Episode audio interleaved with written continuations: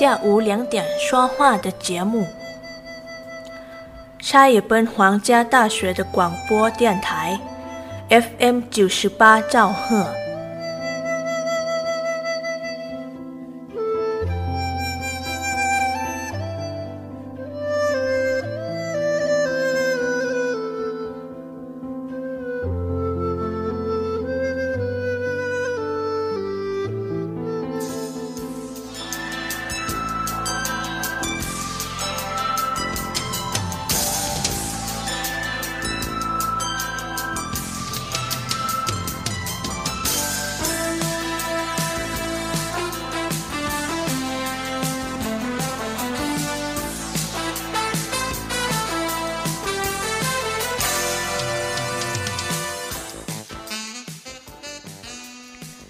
วัสดีค่ะ ผู้ฟังคะต้อนรับเข้าสู่ช่วงเวลาของรายการ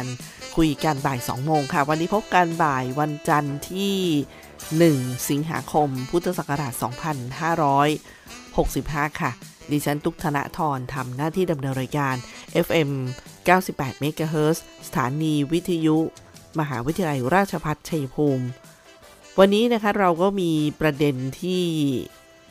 ต้องมาเตือนภัยกันแหละ อย่างเช่น อาชญากรรมรูปแบบใหม่ แก๊งพัสดุตกค้าง หลอกขอเลขบัตรประชาชนแม่เจอกันบ่อยท่านฟังคะมาแล้วมาอีกนะคะไม่รับสายรับสายก็ยังบอกว่าพัสดุคุณตกค้างอยู่เชียงรายประมาณนี้นะคะสำนักงงานตำรวจแห่งชาติก็มีข้อมูลมาเตือนกัน รวมไปถึงความคืบหน้าที่ตำรวจ PCT ประสานกัมพูชาให้ส่งตัวผู้ต้องหา call center 94 คน มาเข้าสู่กระบวนการยุติธรรมในไทยนะคะ วันนี้ก็มีประเด็นที่น่าสนใจเยอะมากเลย แต่ก่อนจะไปถึงประเด็นอื่นๆ ก็มีการเตือนเรื่องขับรถในช่วงฤดูฝน ถ้าไปเจอน้ำแบบน้ำหลากน้ำมากับฝนที่ระดับกี่เซนฝ่าได้ไม่ได้ วิธีจะใช้รถให้ปลอดภัยทั้งรถทั้งคนนี่ วันนี้จะมีมาเตือนกันนะคะ แล้วก็โรคภัยไข้เจ็บที่มากับน้ำท่วมด้วย แต่ก่อนอื่นเลย ก่อนจะไปนะเรื่องอื่น ๆ เนี่ย มีวันที่ 19 กรกฎาคมที่ผ่านมาท่านผู้ฟังคะเราก็นึกถึงวันภาษาไทยแห่งชาติ เป็นวันที่รำลึกถึงพระมหากรุณาธิคุณของพระบาทสมเด็จ พระบรมชนากาธิเบศรมหาภูมิพลอดุลยเดชมหาราช บรมนาถบพิตรในด้านภาษาไทย และเพื่อกระตุ้นให้ชาวไทยทั้งชาติได้ตระหนักถึงความสำคัญและคุณค่าของภาษาไทย และร่วมใจกันใช้ภาษาไทยให้ถูกต้อง เพื่ออนุรักษ์ภาษาไทยให้เป็นเอกลักษณ์อยู่คู่กับชาติไทยต่อไปค่ะ นั่นคือความสำคัญของวันที่ 29 กรกฎาคมที่ผ่านมานะคะ ส่วนวันที่ 18 นั้นนะคะ วันเฉลิมพระชนมพันขออภัยค่ะ วันเฉลิมพระชนมพรรษาในรัชกาลที่ 10 นั้น เราก็ได้เห็นความพร้อมเพรียงของหลาย ๆ องค์กรหลายหน่วยงาน ทั้งเรื่องของจิตอาสา ทั้งเรื่องการร่วมถวายพระพรนะคะ มีความปลื้มปิติ มีความสวยงาม มีความพร้อมเพรียงนะจากหลาย ๆ องค์กรของหลาย ๆ ภาคส่วนรวมไปถึงพระสงฆ์อธิกรชาวไทย แล้วก็จังหวัดชัยภูมิเราก็นำโดยท่านผู้ว่าราชการจังหวัดชัยภูมิ แล้วก็ทุก ๆ องค์กรนะที่ได้ร่วมมีภาพ แห่งความประทับใจเนื่องในโอกาสพิเศษนั้นด้วยค่ะ ทั้งการทำบุญ ถวายเป็นพระราชกุศล แล้วก็อย่างเรื่องของจิตอาสาก็เป็นที่สำคัญค่ะ ส่วนวันที่29อีกวันหนึ่งท่านผู้ฟังคะที่พอพูดถึงวันภาษาไทยแห่งชาติแล้วเนี่ยดิฉันก็ไปเห็นความสำคัญของวันที่ 29 อีกวัน คือวันเสือโคร่งโลกนะคะที่เขาเรียกว่า global tiger day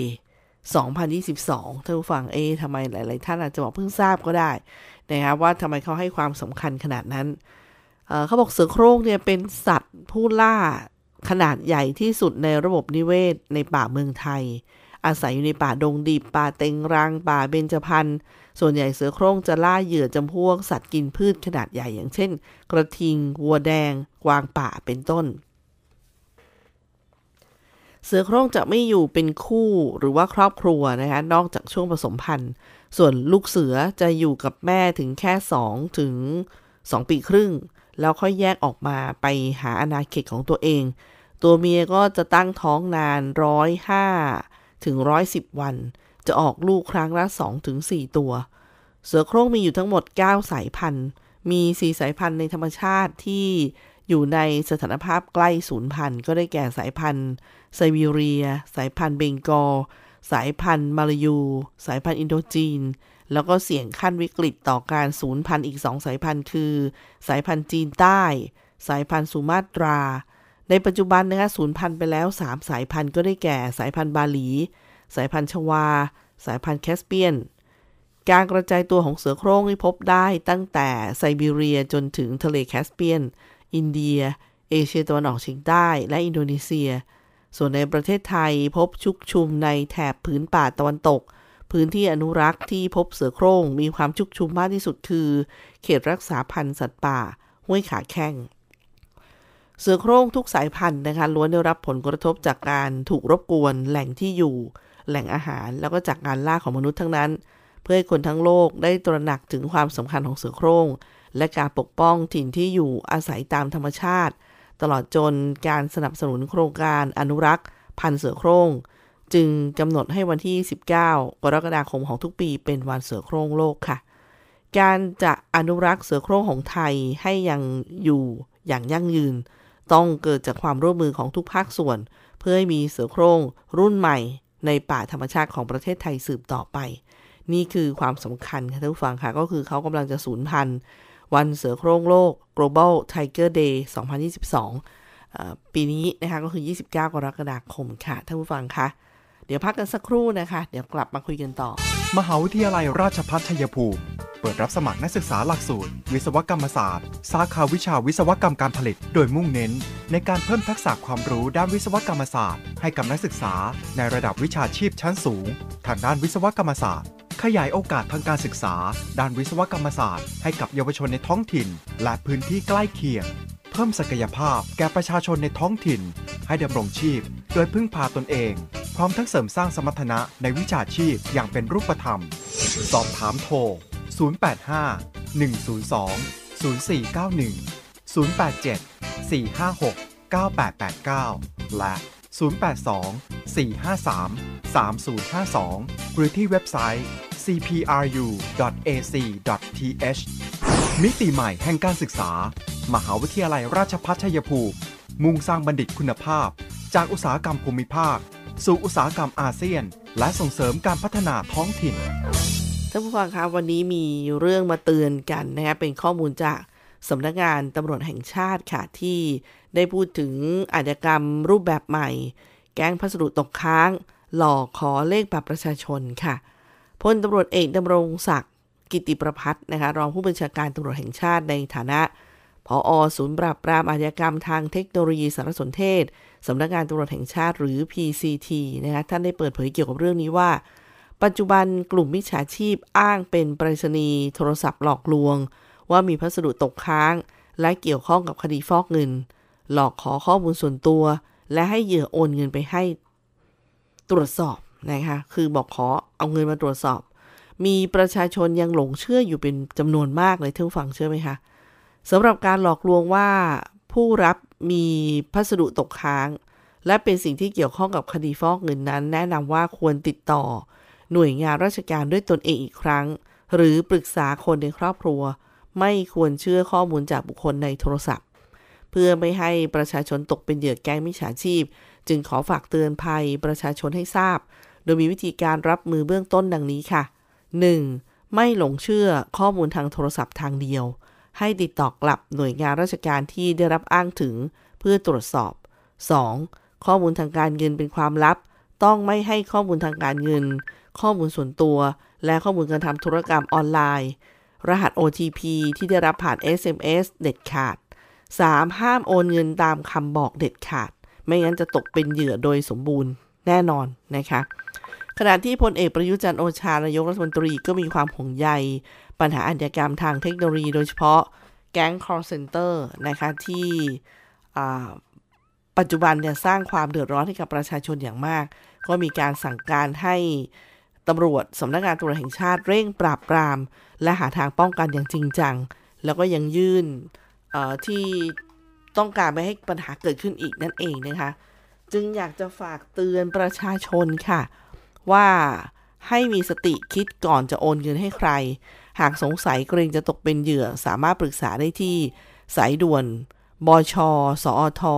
1441 หรือที่ศูนย์ PCT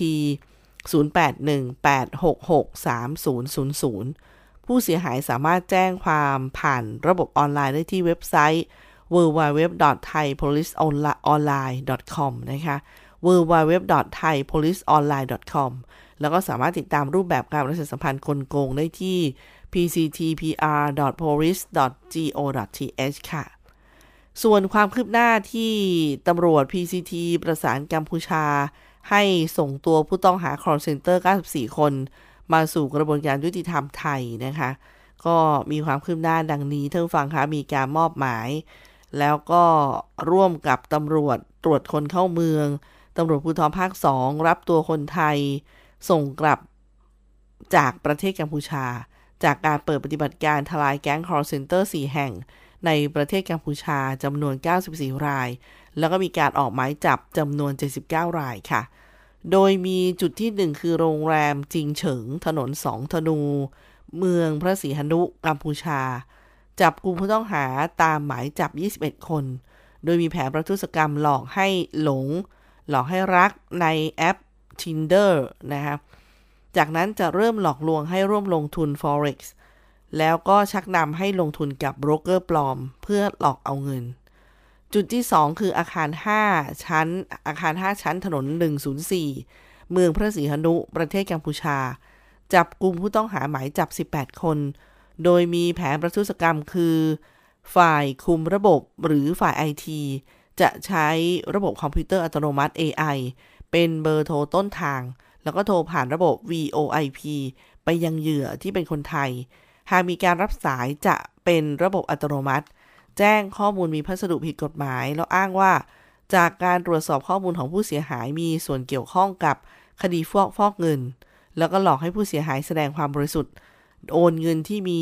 เพื่อทำการตรวจสอบ จุดที่ 3 คืออาคาร 8 ชั้น ถนน 702 เมืองพระศรีหนุประเทศกัมพูชา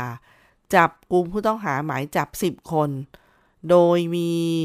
แผนประทุษกรรมคือจะอ้างว่าเป็นการปล่อยสินเชื่อ หลอกลวงเอาค่าธรรมเนียมต่างๆ จากเหยื่อที่มากู้เงิน จุดที่ 4 คือตึก 3 ชั้น ใกล้ชายแดนไทยกัมพูชาตำบลปอยเปตอำเภอ โอชราวจังหวัดบันทายมีชัย ประเทศกัมพูชา จับกลุ่มผู้ต้องหาตามหมายจับ 25 คน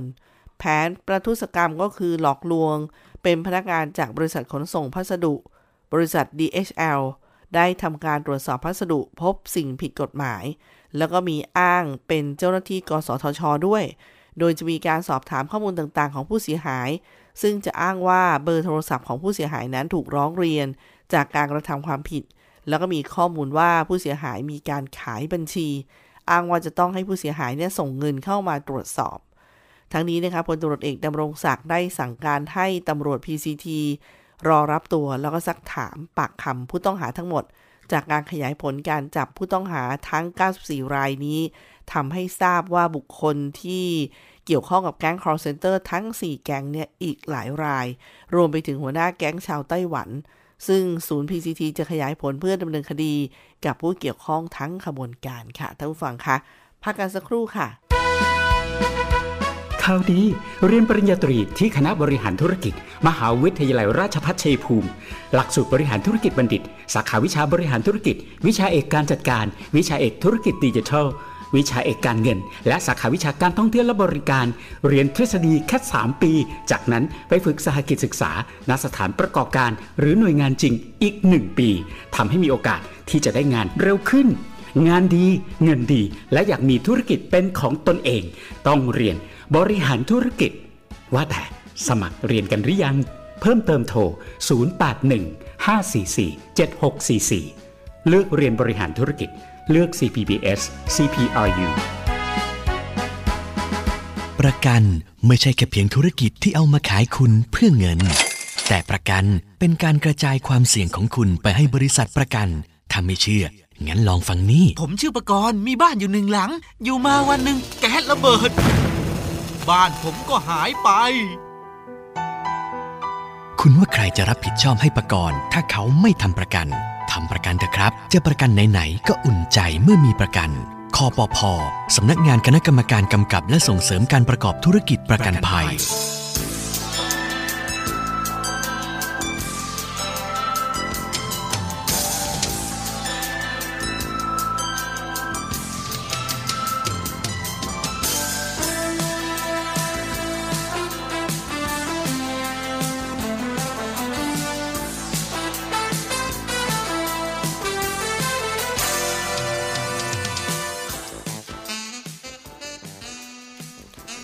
ผู้ฟังคะรายการคุยกันบ่าย2โมงนะคะ ก็มี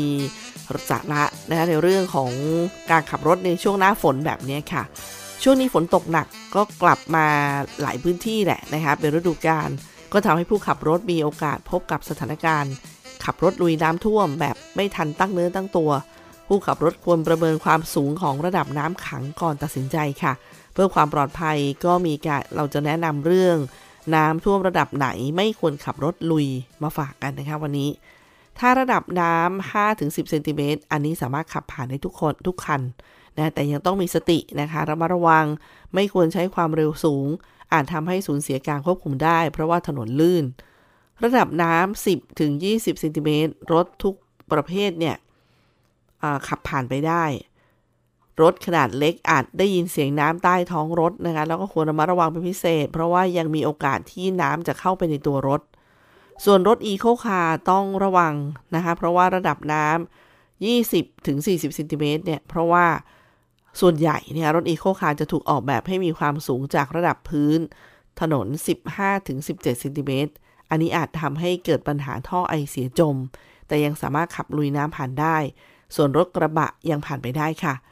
ระดับน้ำ40-60เซนติเมตรนะคะ รถเก๋งรถขนาดเล็กต้องเลี่ยง รถกระบะยังฝ่าไปได้ ปิดแอร์ขณะขับ ป้องกันพัดลมแอร์ หน้ารถเขาเรียกว่าป้องกันพัดลมแอร์ด้านหน้ารถจะดูดละอองน้ำเข้าไปในเครื่องยนต์ จะทำให้เครื่องยนต์ดับขับขี่ให้ช้าลง ลดการเกิดคลื่นน้ำซัดเข้าหารถจากรถคันอื่นๆ เพื่อลดความเสี่ยงที่น้ำจะกระจายเข้าสู่ห้องเครื่องยนต์ ระดับน้ำ 60-80 เซนติเมตรนะคะ อันนี้อันตรายต่อรถทุกคันเลยค่ะ ไม่ควรขับลุย เพราะว่าน้ำอาจไหลเข้าห้องเครื่องยนต์ทำให้เครื่องยนต์ดับ หยุดชะงัก ก่อให้เกิดความเสียหายในระบบต่างๆ ได้ ซึ่งการขับลุยน้ำท่วมระดับนี้ต้องใช้ความชำนาญเป็นพิเศษ ที่สำคัญอย่าปะทะคลื่นโดยตรง เพื่อหลีกเลี่ยงเรื่องเครื่องดับกลางอากาศนั่นเองค่ะ ระดับน้ำสูงเกินกว่า 80เซนติเมตรควรใช้เส้นทางอื่น หลังจากขับรถลุยน้ำอย่าลืมตรวจเช็คการทำงานของระบบเบรก เหยียบเบรกย้ำๆเพื่อไล่น้ำแล้วก็ขับขี่ให้ช้าลง เพื่อความปลอดภัยของทุกคนนะคะ อันนี้ก็ต้องฝากกันไว้ด้วยค่ะ ยิ่งตอนนี้มีเรื่องที่ทาง เดี๋ยวนะคะสักครู่หนึ่ง เป็นประเด็นที่ทางกรมการขนส่งทางบก เชิญชวนผู้สนใจประมูลหมายเลขทะเบียนรถที่มีลักษณะพิเศษ ครั้งที่ 2 ในวันที่ 3 สิงหาคมนี้นะคะ ประมูลพร้อมกันทั้งทางวาจาและอินเทอร์เน็ต เชิญชวนผู้ที่สนใจลงทะเบียนแล้วก็เสนอราคาล่วงหน้า ที่สำนักงานกองทุนเพื่อความปลอดภัยในการใช้รถใช้ถนน หรือที่ www. ทะเบียนรถ .com ได้ตั้งแต่บัดนี้เป็นต้นไปค่ะซึ่งนายจิรุธวิสารจิตนะคะอธิบดีกรมการขนส่งทางบกเปิดเผยว่า กรมการขนส่งทางบกโดยกองทุนเพื่อความปลอดภัยในการใช้รถใช้ถนนหรือกปท จัดการประมูลหมายเลขทะเบียนรถที่มีลักษณะพิเศษครั้งที่ 2 เพื่อนำรายได้จากการประมูล ไปใช้ในกิจกรรมเสริมสร้างความปลอดภัย ในการใช้รถใช้ถนน รวมทั้งสนับสนุนเป็นค่าอุปกรณ์ช่วยเหลือ ผู้พิการที่ประสบภัยจากการใช้รถใช้ถนน โดยขอเชิญชวนผู้ที่สนใจเข้าร่วมการประมูลหมายเลขทะเบียนรถ ที่มีลักษณะพิเศษสำหรับรถยนต์นั่งส่วนบุคคลไม่เกิน 7 คน ในวันที่ 3 สิงหาคมนี้ค่ะ ตั้งแต่เวลา 9นาฬิกาณห้องประชุมอาคาร 6 ชั้นอขออภัยค่ะ ที่ห้องประชุมอาคาร 6 ที่ชั้น 7 นะคะ ของกรมการขนส่งทางบกจตุจักร โดยมีหมายเลขทะเบียนรถที่มีลักษณะพิเศษถึง 130 หมายเลขค่ะ อาทินะคะคำว่าเฮงแล้วก็ตามด้วยหมายเลข 9 4 ตัวเฮง9999 สวย 9999 โชค 8888 นะคะ เลิศ 8888 พลัง 9999 แล้วก็มั่งมีนะคะ94 ตัวเลย รวย5 5เอ่อแล้วก็ตามด้วยหมายเลข 5 4 ตัวคำว่าเศรษฐีตามด้วยหมายเลข 6 2 ตัวเป็นต้นค่ะออันนี้ยกตัวอย่างมากับคำความหมายพิเศษนะคะ ซึ่งสามารถเสนอราคาประมูลได้ 2 ช่องทาง ทั้งทางระบบอินเทอร์เน็ต โดยเสนอราคาล่วงหน้าแบบกำหนดราคาขั้นสูง ที่เรียกว่า maximum bid หรือเสนอราคาแบบ real time ในวันปิดประมูลที่ www ทะเบียนรถ .com และประมูลทางวาจาด้วยตนเอง ผู้สนใจสามารถติดตามบรรยากาศการประมูลได้ทางเพจ Facebook กองทุนเพื่อความปลอดภัยในการใช้รถใช้ถนนนะคะสำหรับหมายเลขที่นำมาประมูล หมายเลขทะเบียนรถที่มีลักษณะพิเศษ แบ่งกลุ่มหมายเลขเป็น 4 กลุ่มค่ะ โดยแต่ละกลุ่มจะมีราคาเริ่มต้นการประมูลที่แตกต่างจากการประมูลหมายเลขทะเบียน รถเลขสวยในหมวดอักษรปกตินะคะก็ได้แก่ซูเปอร์พรีเมียมเลข 8 และ 9 4 ตัวเหมือนนะคะก็คือ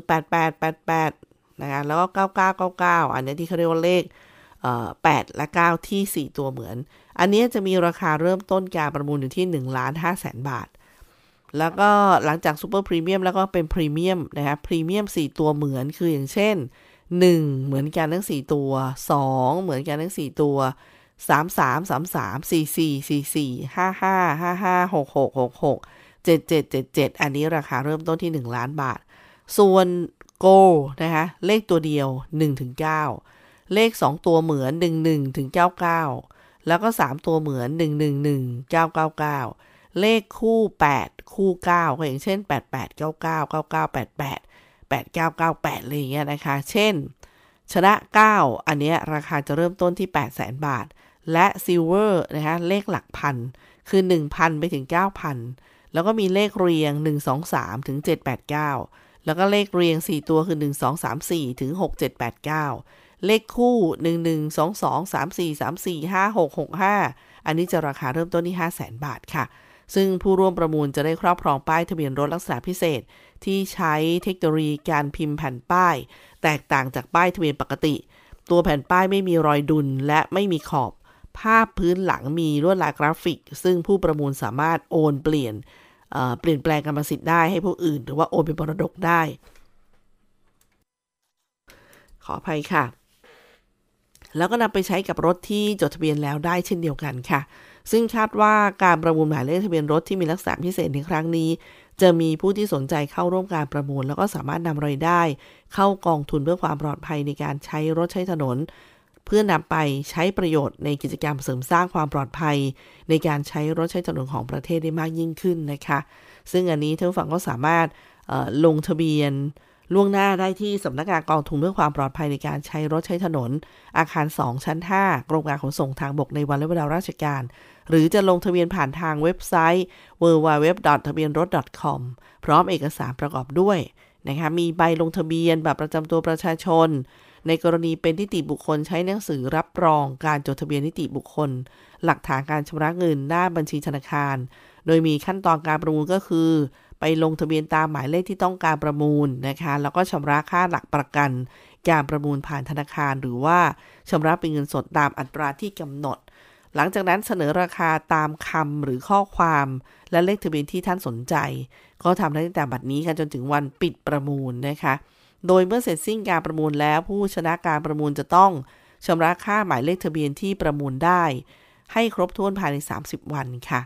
อันนี้ท่านฟังก็สามารถสอบถามได้นะคะที่สายด่วนกรมการขนส่งทางบก 1584 หรือ 022725937 หรือ 022718888 นะคะ หรือถ้านึกไม่ทันเลยก็เข้าไปดูที่เว็บไซต์ของกรมการขนส่งทางบก หรือหมายเลขของสำนักงานขนส่งจังหวัดชัยภูมิ 044 811343 ก็ได้นะคะท่านฟังคะ วันนี้โอ้เวลาหมดแล้วนะคะท่านฟังคะขอบคุณที่ให้เกียรติติดตามรับฟังนะคะ ดิฉันตุ๊กธนาธรทำหน้าที่ดำเนินรายการ ไว้พบกันใหม่ สวัสดีค่ะ「